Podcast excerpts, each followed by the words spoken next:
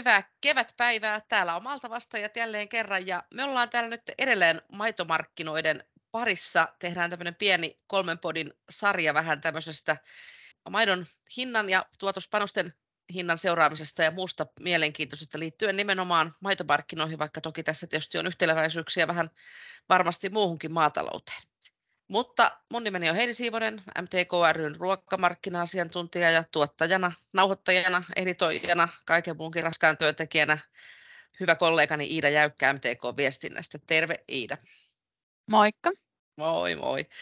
Ja tuota, sitten täällä on vieraita, ei horista Iidan kanssa kaksistamme, eli ää, Marjukka Mattio oli myös viime podissa mukana, mutta jos joku ei sitä kuunnellut, niin kerro Marjukka vähän itsestäsi ja minkälaisia hommia teet.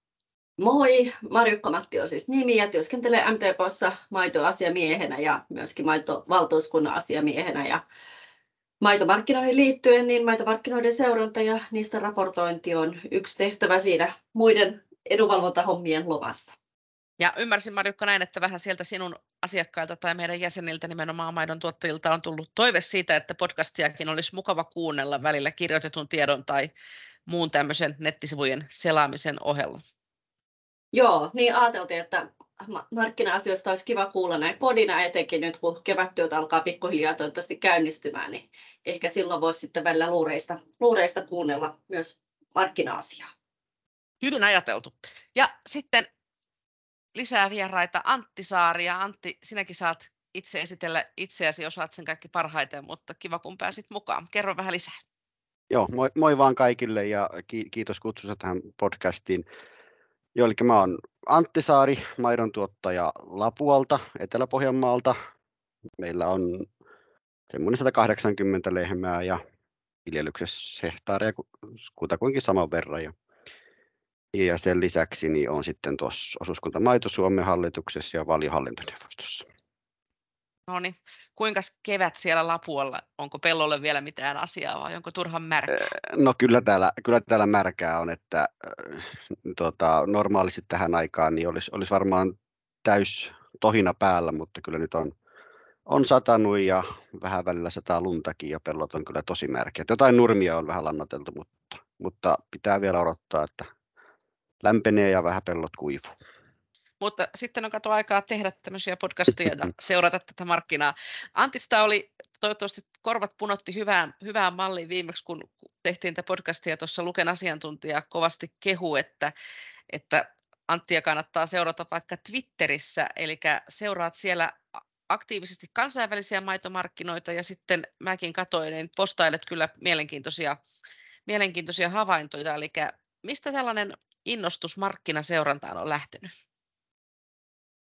Joo, var, varmaan ihan alun perin alkanut seuraamaan enemmänkin kaikkia maatalouteen liittyviä uutisia ja sellaisia. Sitten, sitten kun valittiin tuonne meirihallintoon, niin sitten ihan enemmän noita maitomarkkinaa, koska, koska tuota, suomalaistakin maidosta niin iso osa päätyy vientiin ja sitten toisaalta tästä tänne tietysti tuoraankin maitona suurin piirtein saman verran, että Suomessa on tuotanto ja kulutus on aika tasapainossa, mutta sen verran mitä tuodaan, niin sitten myös viedään. Ja, ja, ja sillä lailla ne maailmanmarkkinahinnat ne vaikuttaa ihan siihen meidänkin saamaan tuottajahintaan.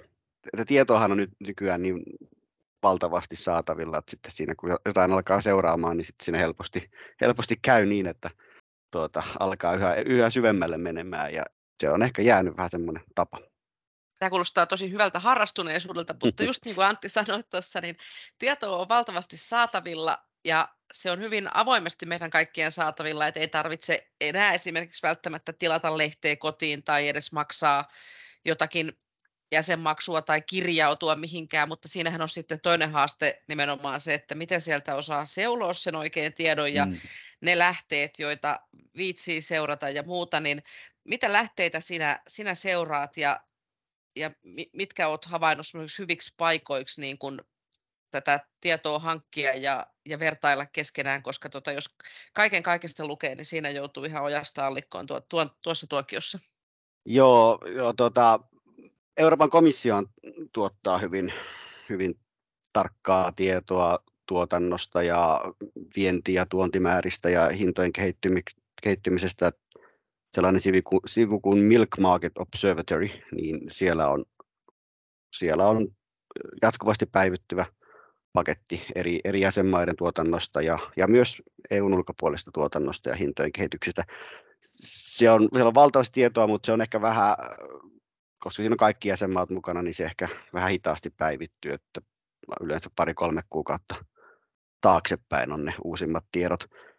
Sitten tuo Global Dairy Trade, huutokauppa, se on kaksi kertaa kuukaudessa kutakuinkin, ja, ja siellä on varmaan semmoinen sitten aina se viimeisin tieto. Se on ehkä enemmän kyllä, no kyllä se heijastaa ihan globaaleja hintoja, mutta, mutta tuota, ehkä vähän tuonne Uuden-Seelannin ja Aasian suuntaan painottuen, mutta eihän hirveästi voi poiketa.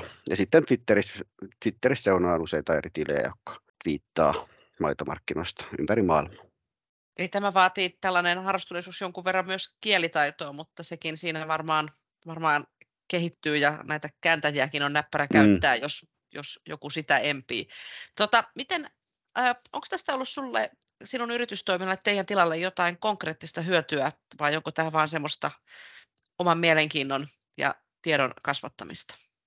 No, tuo maitomarkkina on ehkä enemmän vain sitä omaa mielenkiintoa, että, että meilläkin on tuossa aika iso investointi no viime vuosikymmenellä kyllä, mutta, tuota, mutta sen verran on nuo kiinteät kulut suuret, että kyllä se pitää koko ajan vaan tuottaa, tuottaa täysillä, ettei sitä omaa, omaa tuotantoa ei kyllä pysty minkään hinnan perusteella säätämään, mutta, mutta ehkä enemmän se hyöty on sitten, kun maidon lisäksi seuraa jonkun verran myös näitä tuotantopanoshintoja, polttoaineiden, lannoitteiden, rehuviljan ja niiden hintoja, niin, niin, niin kyllä väitän, että jonkun verran on onnistunut säästämään sillä, että on osa, osannut ajoittaa ostoja ja sitten suojata hintoja ja, ja sillä lailla. Mutta sanotaan, että viime vuosi oli sellainen ralli kaikkien hinnoissa, että, että kyllä siinä tuli jonnen kohtaa vähän takkiinkin. Mutta, varmaan vuosien aikana niin kyllä siinä on varmaan plussan puolelle päästy sillä, että vähän tietää mihin suuntaan vaikka lannoitteiden tai, tai rehuviljahinta on kehittymässä.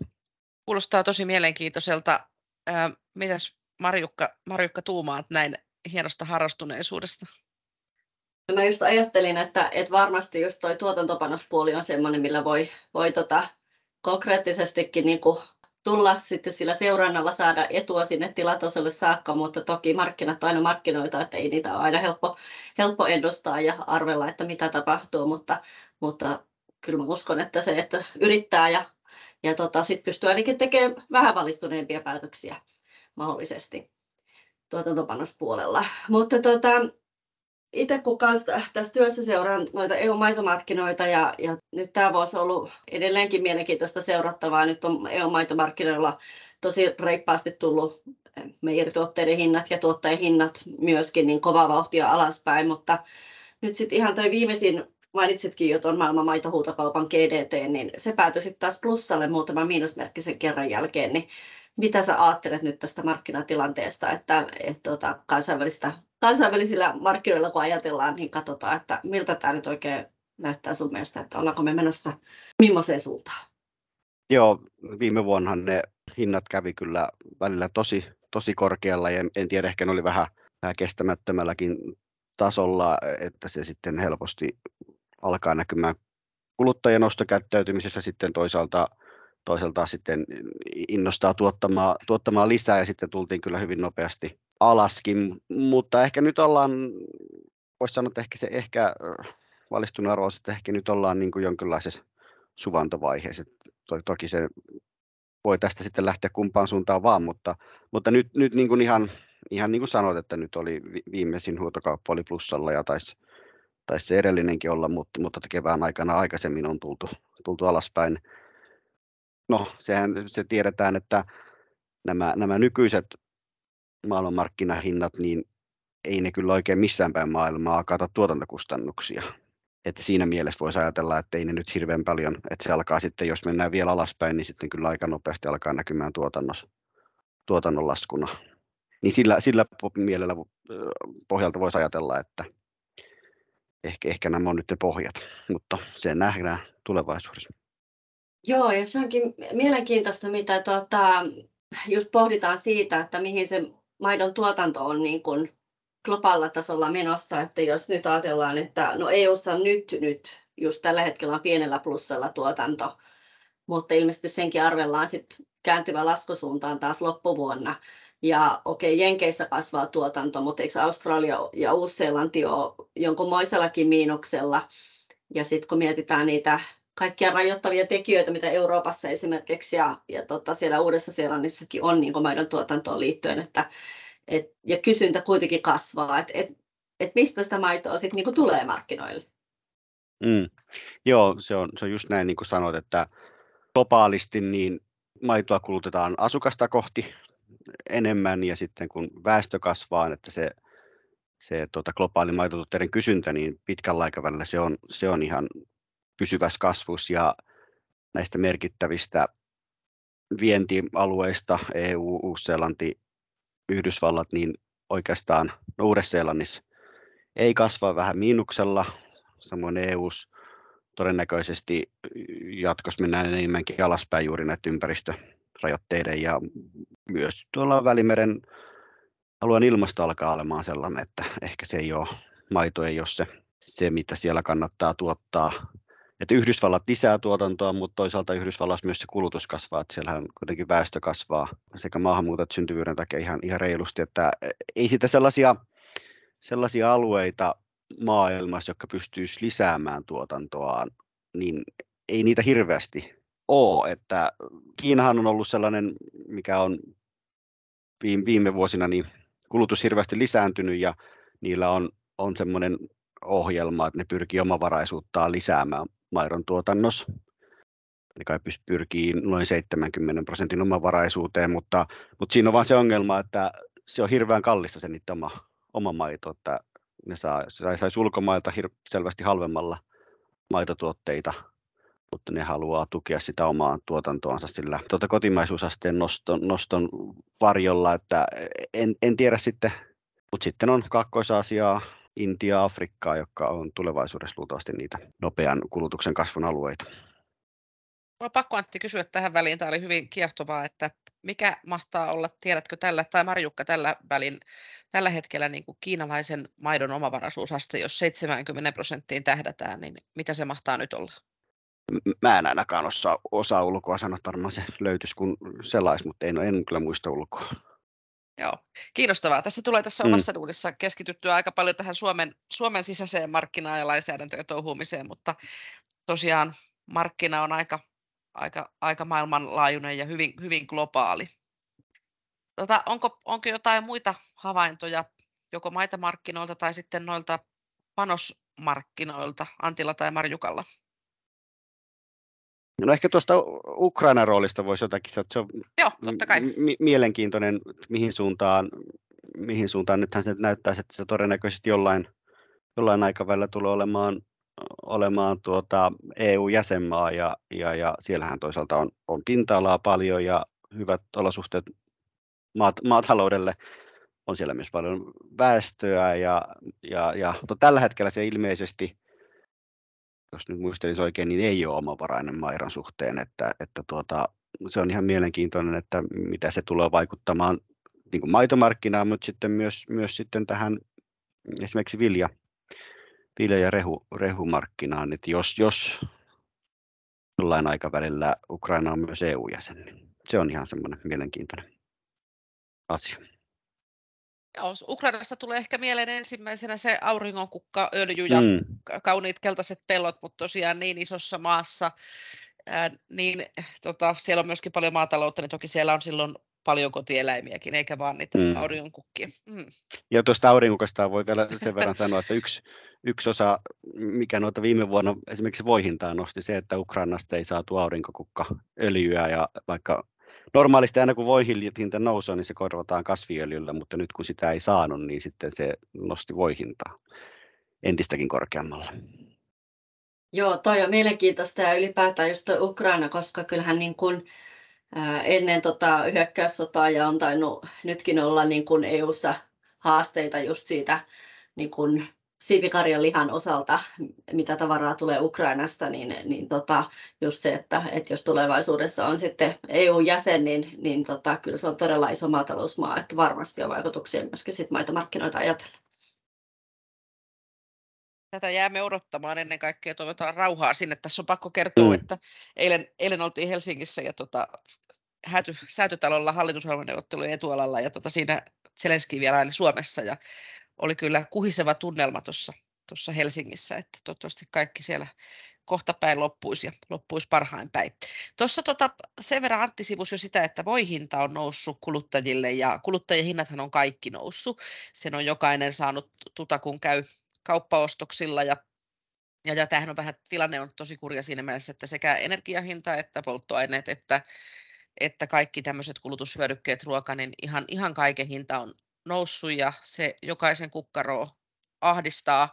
Mutta tota, sitten pikkusen oli tuossa uutisointia, Marjukka vinkkasi mulle tästä, että sitten kuitenkin kuluttajat, niin meijerituotteiden kulutuksessa ei ole tingitty ihan niin paljon, jos verrataan vaikka lihaan, eli lihassahan on siirrytty halvempiin ja ostetaan sitä ehkä vähän vähemmän, ja sitten se, mikä on vähän huono juttu, niin myöskin se, että kasviksia ja hedelmiähän kaupan informaation mukaan ostetaan vähemmän, mutta tuossa meijerituotteissa se kulutus ei sitten kuitenkaan ihan niin negatiivisena näy, että niihin ei tämä hinta, tai siis hinta, hinnat on noussut, mutta se ei ole vaikuttanut kuluttajien ostokäyttäytymiseen, niin onko Marjukalla tästä jotain, jotain tota oikein, oikein isompaa tietoa, että millainen on kulut, kulutus ja onko tämä hintapolitiikka vaikuttanut maitotuotteiden kulutukseen täällä Suomessa?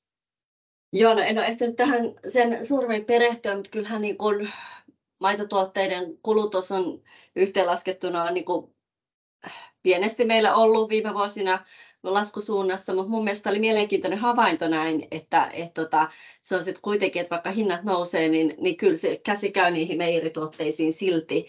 Ja, ja tota, oli mun mielestä niin positiivinen, iloinen, iloinen havainto ja siksi halusin sen tähänkin, tähänkin tota, nostaa, nostaa tota esiin, mutta et, totta kai me ollaan niin kuin sitä harmissamme oltu siitä nestemaitojen kulutuksen laskusta, mikä on sitten ollut melko jyrkkääkin nyt taas koronan jälkeen, mutta että toisaalta samaan aikaan niin edelleenkin ne maitopohjaiset välipalat niin, niin on ne, mitä kuluttajat niin on niistä kiinnostuneita. Joo, se mitä itse tässä seuraa, että vaikka sanotaan sitä, täytyy sanoa sen verran, että vaikka sanotaan, että nestemaidon kulutus laskee, mutta se ei mitenkään Suomessa ole edelleenkään vähäistä, että kyllä suomalaiset on maidonjuoja ja piimäjuoja kansaa, että tota, ehkä, ehkä aikuisten ruokajuomana toki käyttö, käyttö varmasti on vähentynyt, mutta kuitenkin. Ja sitten on se, että näitä, tämä on ehkä ihan kansainvälinenkin trendi, mutta että juustojahan ihmiset rakastaa, että maitoa, jos ei juo, niin sitten sitä syö, eli kyllä juustot, semmoiset arkisemmat ja sitten myös ne semmoiset herkuttelujuustot, niin ne on kovia ruokatrendejä aina vaan. Kerrataan vielä tähän loppuun ihan lyhyesti. Antti saa kertoa vielä vielä tota parhaat vinkit, että jos tätä nyt joku kuunteli, toivottavasti kuunteli siellä peltoreissa, kun tekee niitä kevättöitä, ja alkoi kiinnostamaan toi, että, että voisin tätä markkinatilannetta itsekin vähän tsekkailla tarkemmin. Se, että mitä siitä saa, niin on ehkä se semmoinen syvempi ymmärrys, ja sitten varsinkin noissa, niin kuin Antti kuvasi, niin, niin tota, tuotantopanostehankinnassahan voi, voi sitten jo ihan kassakin ropista näin positiivisessa mielessä, mutta kerro tota, Antti vielä kerrataan, että mitkä on ne parhaat vinkit, että mihin siellä netin syöväreissä kannattaa suunnata sinun mielestä, jos markkinatilanteen seuraaminen kiinnostaa? Joo, eli, eli se oli se Milk Market Observatory ja sitten tuo Global Dairy, eli GD, T, ja sitten sellainen sivu, sivusta kuin e, e-Dairy News, niin, niin se on ihan hyvä siellä, se, ne kostaa, kostaa tuota, ympäri maailmaa eri, eri maista niin maitoalan uutisia, niin siellä saa ehkä semmoisen nopeasti sellaisen katsauksen, että mitä, mitä on missäkin päin maailmaa, maailmaa menossa. Sitten jos oikein haluaa, oikein haluaa syvälle mennä purota kaninkoloon, niin Uuden-Seelannin pörssi, eli NZX, ne, ne tuottaa, tietysti siellä maito on niin isossa roolissa koko kansantaloudessa, että sillä pörssillä on, tuottaa sellaista uutiskirjettä, johon ne vähän tuon ED-Rynyssin tapaan kokoaa linkkejä maito, maitolan uutisista.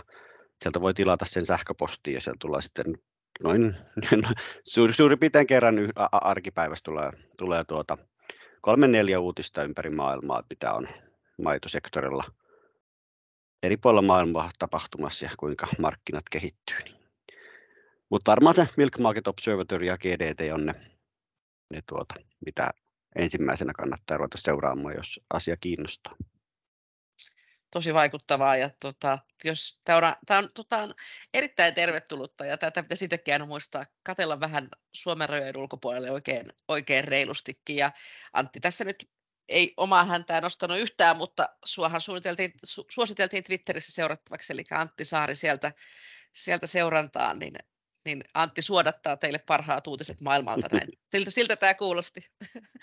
Ja Marjukka, me jatketaan tuota podcastien tekoa tällä aiheella. Suunnit ajateltiin, että tehdään kevyitä, lyhyitä tyrskäyksiä, joita voi kuunnella yksin, yksin tai peräkkäin, niin kerro vielä, ketä tulee tuohon kolme kautta kolme osaan vieraaksi, mistä silloin puhutaan. Joo, eli kolme kautta kolme osassa päästään keskustelemaan Kauniston Vesan kanssa. Ja katsotaan sitten, että mikä on, mikä on silloin päällä oleva markkinatilanne varmastikin niin täällä kotimaassa kuin sitten vähän kansainvälisemminkin.